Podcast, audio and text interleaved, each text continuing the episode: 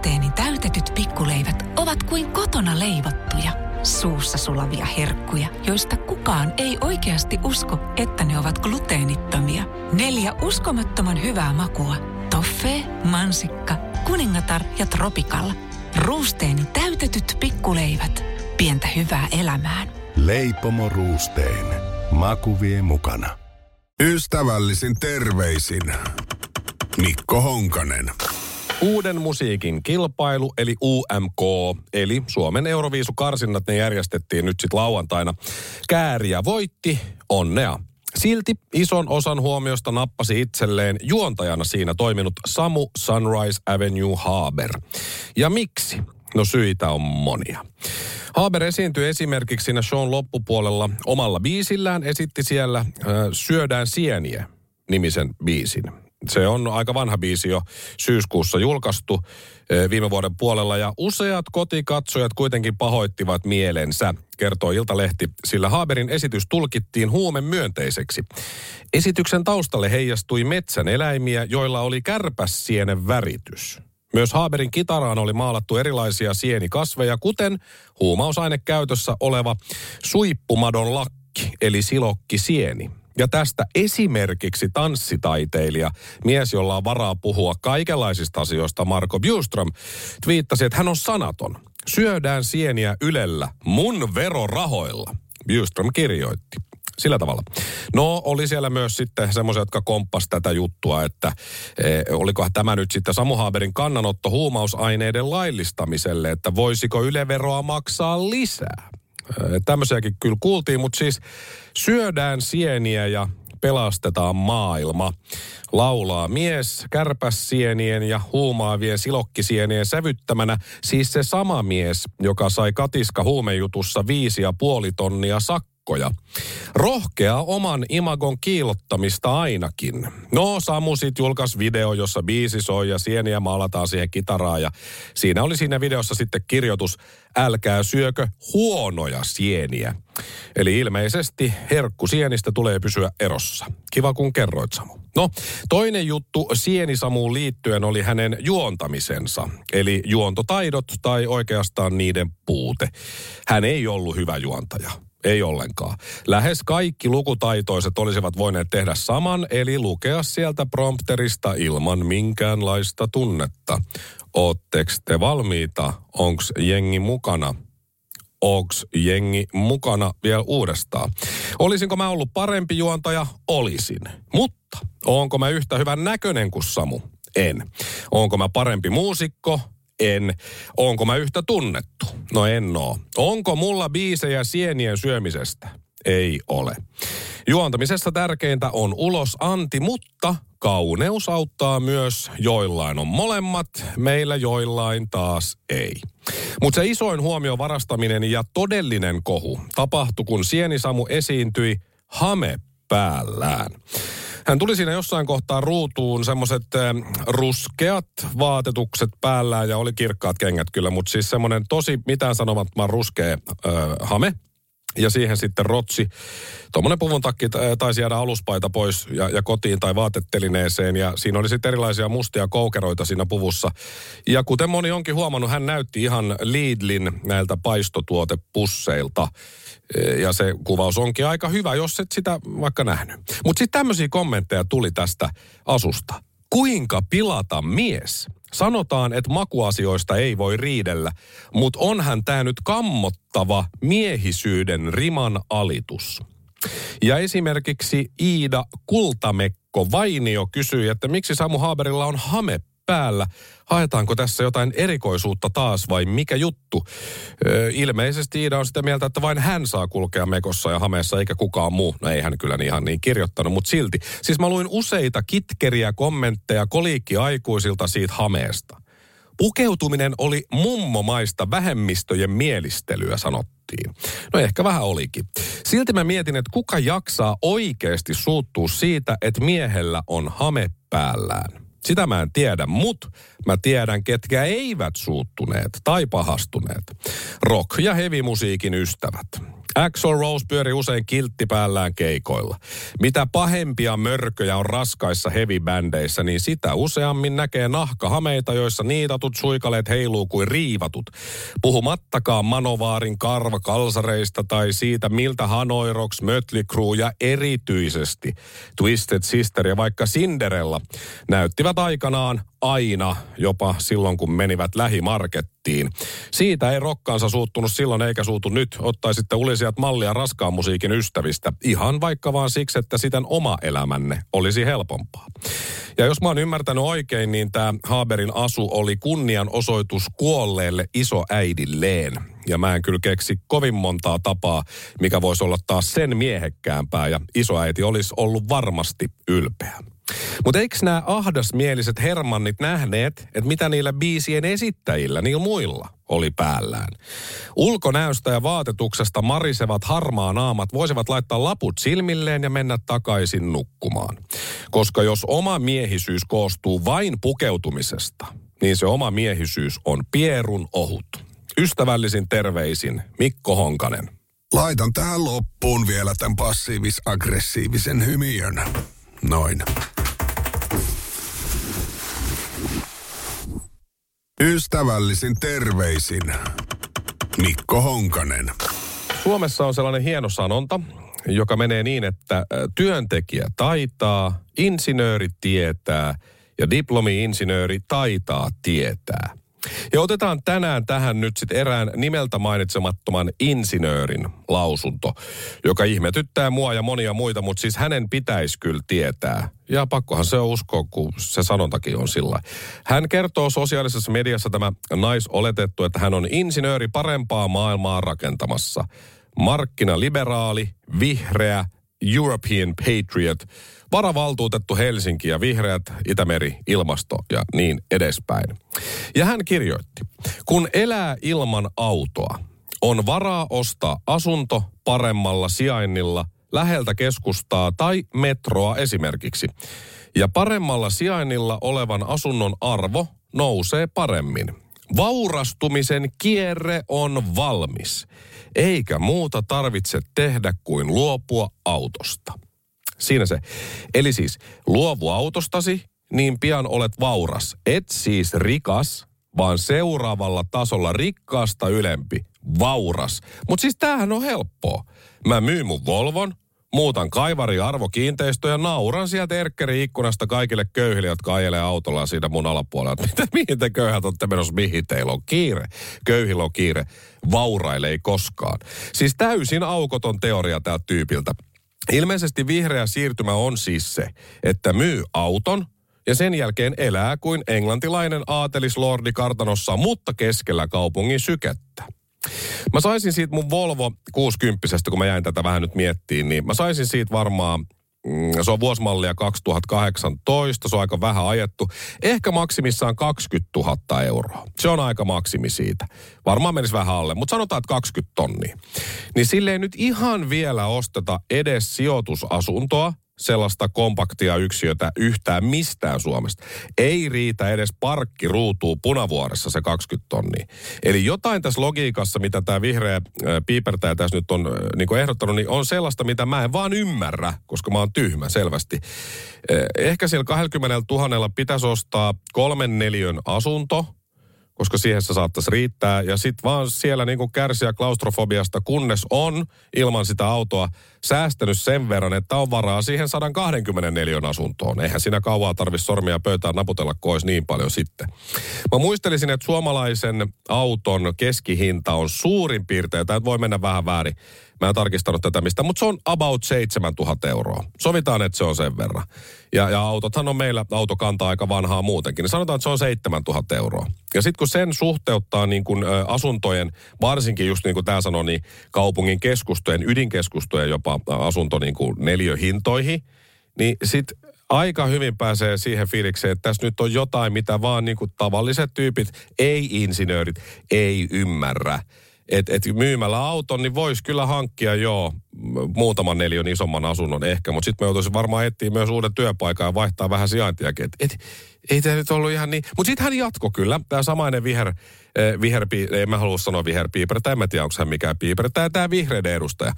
Hän sanoi, että, että paljonko sitten tarkkaan ottaen säästää, kun luopuu autosta. Koska hän sai somessa aika paljon sit eriäviä mielipiteitä, niin sitten hän kaivo OP-ryhmän laskelman, se on vuodelta 2017, sitten hän vielä laittoi siihen, että päivitys olisi muuten kiva. Niin vuoden autoilun laskennallinen kokonaiskustannus on 6232 euroa. Eli siis kuukaudessa 519 euroa kuussa. Vuodessa 6200 rapiat. Joo, eli kun ei ole autoa, säästää vuodessa just sen verran, kun yksi asunneliö ja asuntoneliö mun naapurista vaikka maksaa.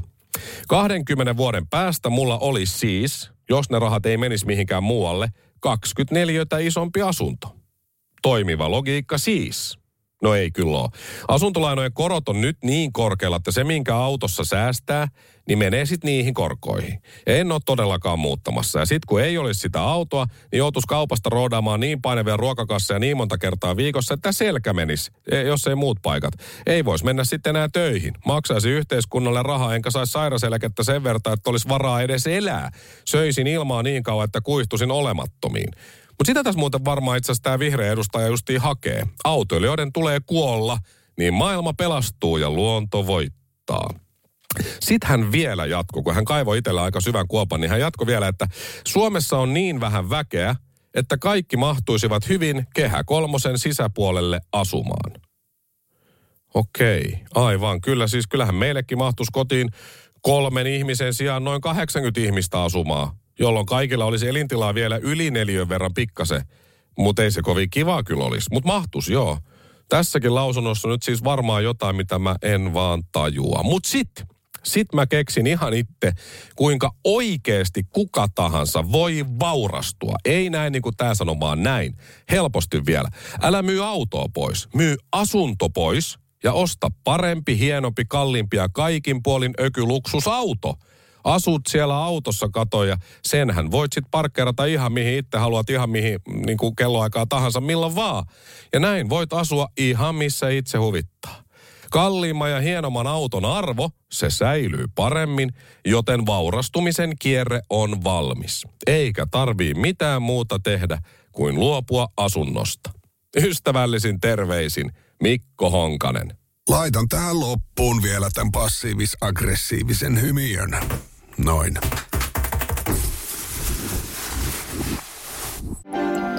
Ruusteeni täytetyt pikkuleivät ovat kuin kotona leivottuja, suussa sulavia herkkuja, joista kukaan ei oikeasti usko, että ne ovat gluteenittomia. Neljä uskomattoman hyvää makua.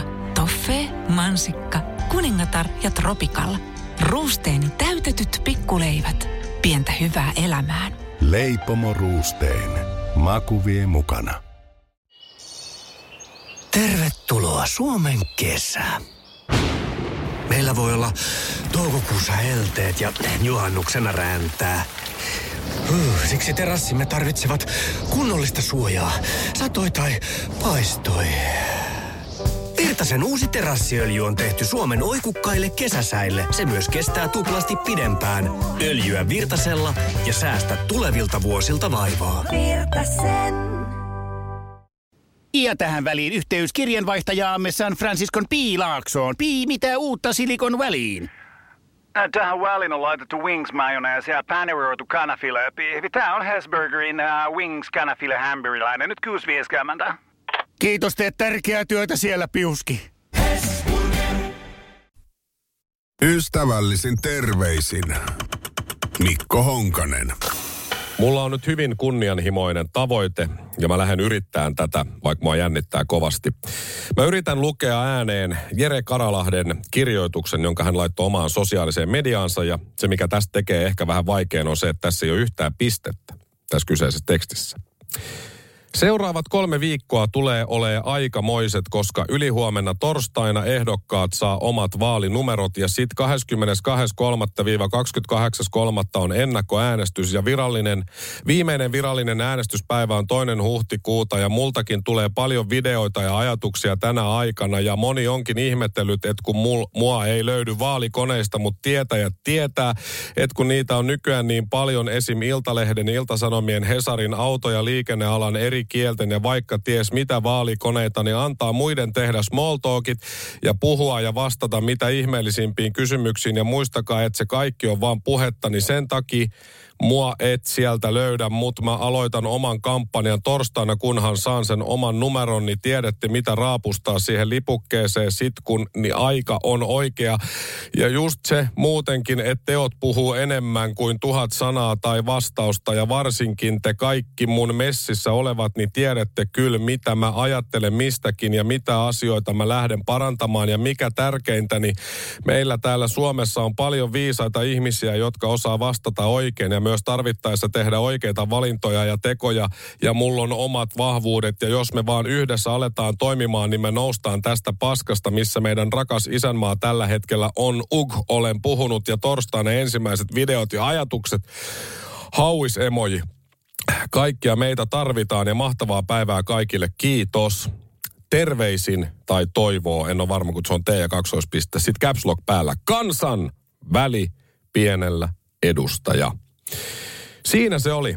Jere Karalahden avautuminen ja, ja ajatukset kansanedustajaksi lähtemisestä. Siinä se oli siis kaikessa lyhykäisyydessä ja lyyrisyydessään. Siis tämä on niin surkuhupaisa tämä kirjoitus, että mä en tiedä mistä aloittaa. Vaikea myös saada happea, koska mä oon ihan hengästynyt ton lukemisen jälkeen lisäksi mun aivoihin sattuu. Mutta siis mieti, että Jere Karalahti pystyi yhdellä lauseella kertomaan kaiken oleellisen. Se oli kaikin puolin kyllä pitkä vaihto, eikä tulosta tullut ja omissa soi koko ajan, mutta silti tämän jälkeen niin kaikki ihmiset maailmassa on tyytyväisiä siitä, että Karalahti ei tehnyt yhtään vaalikonetta. Vaikuttaa siltä, että hän vastustaa pakkoruotsia, rokotuksia, yhdyssanoja sekä väliä lopetusmerkkejä. Ilmeisesti hän istui aikanaan niin monta kertaa pilkkuun asti baarissa, että nyt ne pilkut on vaan yksinkertaisesti loppu. Ja pisteet myös siinä sitten samalla. Tämän mestarillisen proosan jälkeen on vaikea myös ymmärtää, miksi Jere Karalahden kirjan kirjoitti Aki Linnanahde.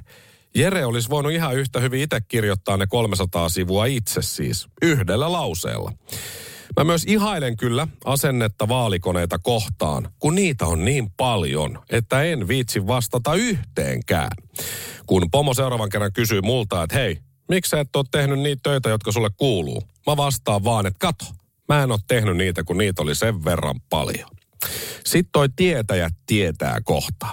Ei mun tarvii sanoa, kato mistään mitään, kun tietäjät tietää.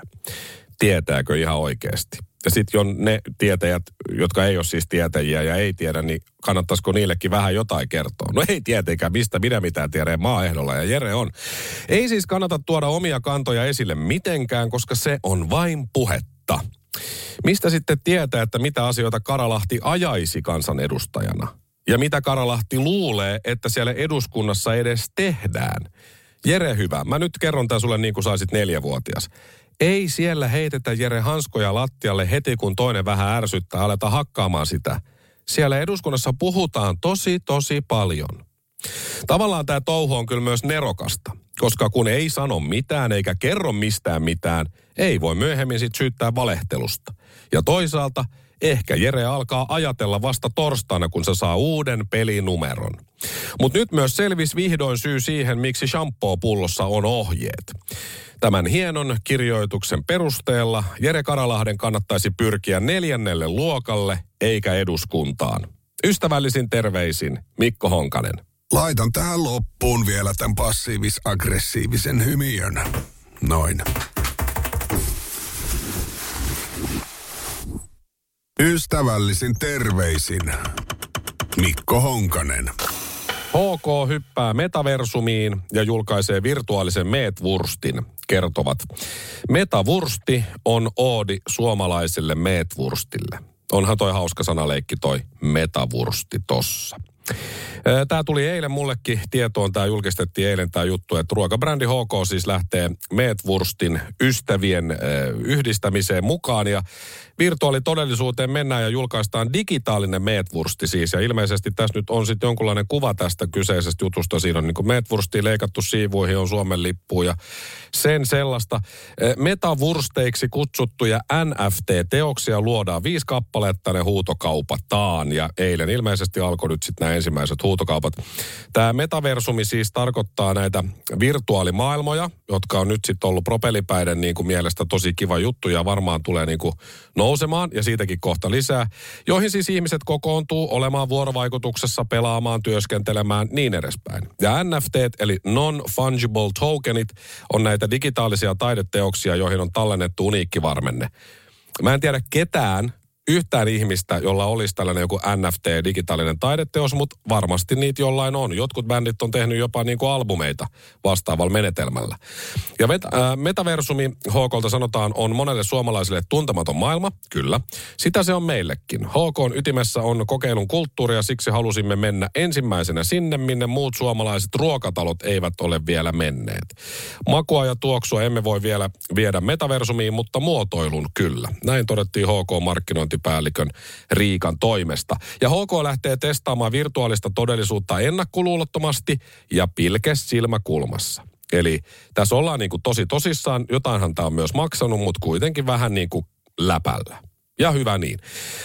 Metaversumin on siis ennustettu olevan osa suomalaistenkin tulevaisuutta, sanotaan. Esimerkiksi tämmöinen Gartner-firmani uskoo, että vuoteen 2026 mennessä, kolme vuoden päästä, 25 prosenttia ihmisistä viettää vähintään yhden tunnin päivässä metaversumissa – ja 30 prosenttia organisaatioista tarjoaa tuotteita ja palveluita tulevaisuudessa virtuaalisissa kohtaamispisteissä.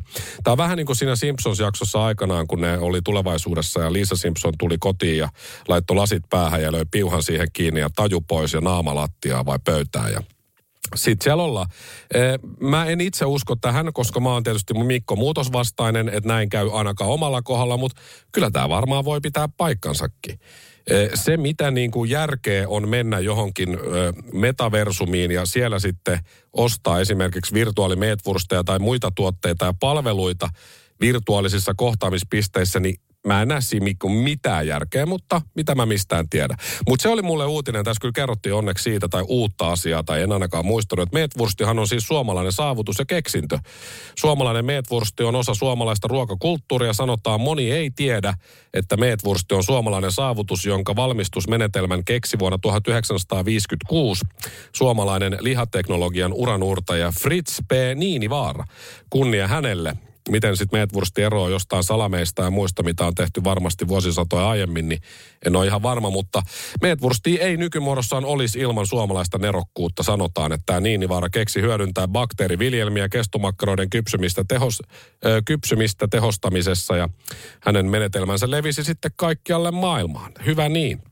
Mutta siis tämä virtuaaliasia nyt, ja muuten sekin vielä, että tämä HK Scanin uusi logo on lähes sama kuin Nokian uusi logo. En tiedä, oletko nähnyt Nokian uutta logoa, mutta siinä on ollut varmasti sama suunnittelija, käytännössä identtinen. Mutta siis HKlla on oltu kuitenkin sen verran hereillä, että vaikka tämä NFT ei ole nyt ihan lähtenyt sinne, minne piti, ja on jo nyt melko retro ja turhaa koko systeemi, niin eivät kuitenkaan tehneet samaa virhettä, mitä niin moni on aiemmin tehnyt. Eli ei tullut, ja siitä luojalle kiitos. HK on henkilökunnan meetvursti-räppiä. YouTubesta löytyy jostain syystä edelleen esimerkiksi se käsi desiräppi, voiko se käsi huhderäppi, ihan sama. Sitten on apotti regeitä ja niin niin monta muuta korvia vihlovaa esitystä, että kaikki on tyytyväisiä siitä, ettei lähdetty nyt sitten nuorison suosikkimusiikki räpin maailmaan. Tehdäänkö räppi? Älkää tehkö ikinä. Jos se meetwursti-räppi sieltä vielä tulee kuitenkin kaiken tämän jälkeen, niin mä lopetan lihansyöni siihen paikkaan. Parempi idea olisi ollut tietysti pyytää suomalaisten suosikkiartisteja ja bändejä esittämään sit ylistyslauluja tai oodia Meetwurstille, niin kuin tuossa sanottiin. Mukana olisi ollut tietysti Portion Boys vai Portion Boys, miten se lausutaan, Klamydia, Saija Tuupanen, Tuure Boelius, Boelius ja vaikka Petri Nygård Ja sitten siitä olisi tehty kokoelma CD tai jopa vinyyli näistä Meetwursti-biiseistä. No ehkä ihan niin retro tämä NFT-tekniikka ja teknologia ei vielä ole. Ja olisi voinut tulla tietysti kalliimmaksi myös. Ja kyllähän tämä virtuaalimetukka nyt sitten noudattaa näitä nykynormeja tosi hienosti. Ei lihaa ja kokonaan aineeton tuote sopii tiedostavan ihmisen ruokavalioon. Mitä järkeä siinä on, en tiedä vieläkään. Sähköä tosin tähän vähän menee siinä mielessä. Mutta mielikuvitus Meetvursti olisi ollut parempi, vaikka ei tämä nyt jää kauas siitä. Ystävällisin terveisin, Mikko Honkanen. Laitan tähän loppuun vielä tämän passiivis-aggressiivisen hymiön. Noin. Ystävällisin terveisin, Mikko Honkanen. Linja-autoalan ja huoltokorjaamoiden työriidan sovittelua jatketaan tänään, kertoo Yle.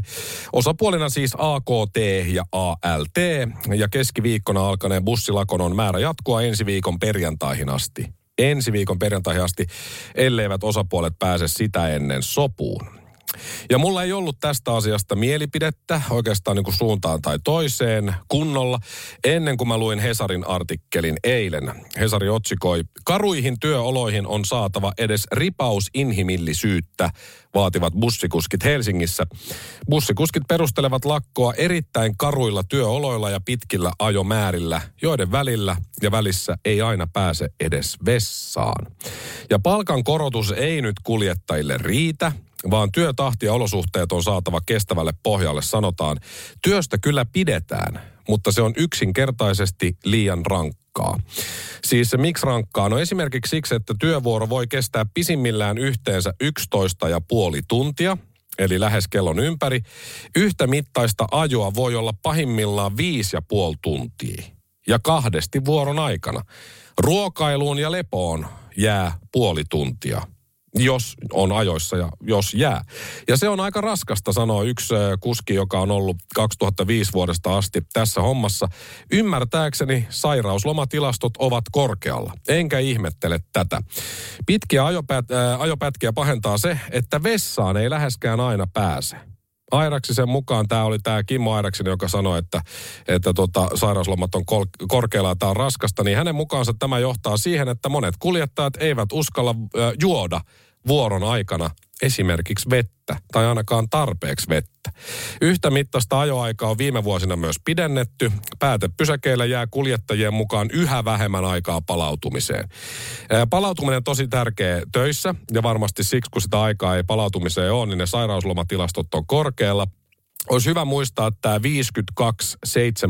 sääntö, joka on todettu toimivaksi, on tullut hyviä tuloksia. Meinaa siis sitä, että 52 minuuttia tehdään töitä keskittyneesti, jonka jälkeen pidetään 17 minuutin tauko, jossa siis ladataan ja, ja levätään toimii monilla aloilla, mutta ei näköjään dösäkuskeilla ole siihen mitään saumaa.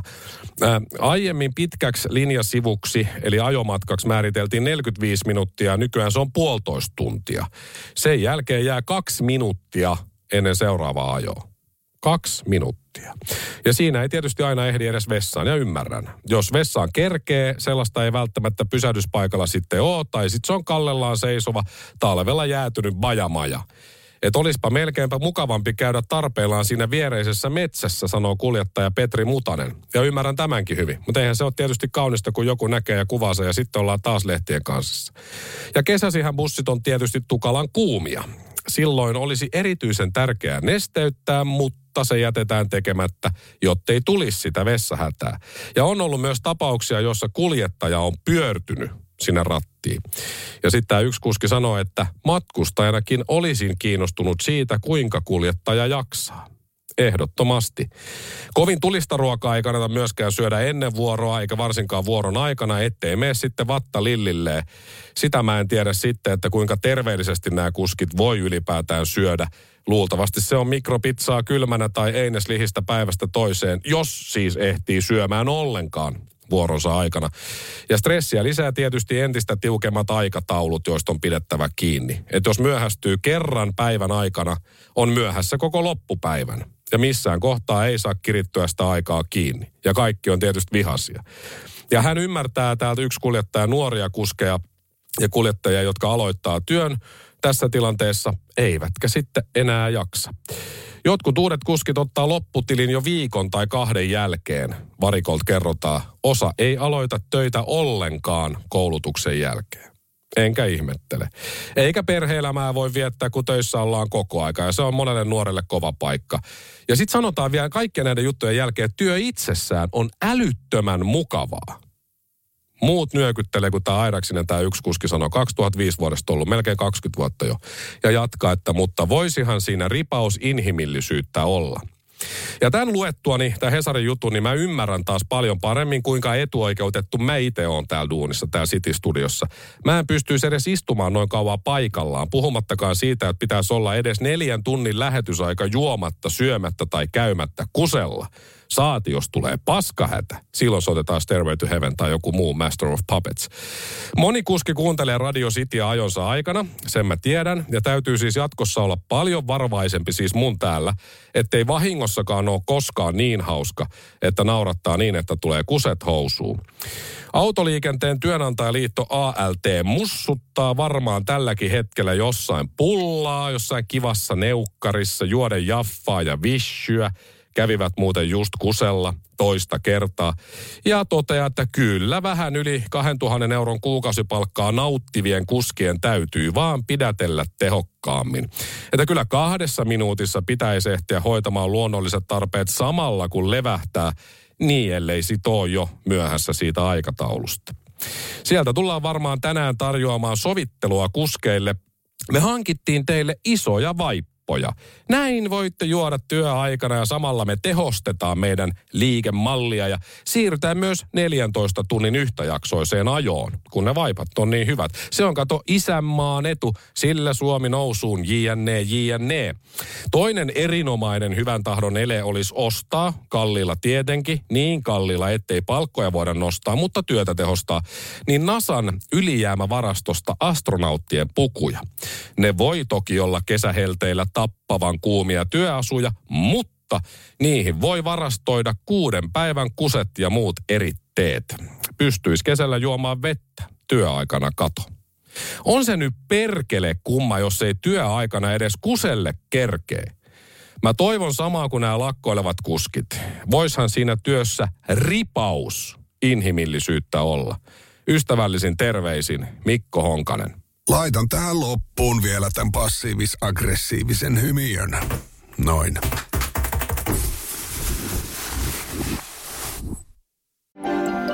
Ruusteeni täytetyt pikkuleivät ovat kuin kotona leivottuja, suussa sulavia herkkuja, joista kukaan ei oikeasti usko, että ne ovat gluteenittomia. Neljä uskomattoman hyvää makua. Toffee, mansikka, kuningatar ja tropikalla. Ruusteeni täytetyt pikkuleivät. Pientä hyvää elämään. Leipomo Ruusteen. Maku vie mukana. Ja tähän väliin yhteys kirjanvaihtajaamme San Franciscon Piilaaksoon. Pii, mitä uutta Silikon väliin? Äh, Tähän väliin on laitettu wings mayonnaise ja paneroitu kanafila. Tämä on Hesburgerin uh, wings kanafila hamburilainen. Nyt 6.50. Kiitos, teet tärkeää työtä siellä, Piuski.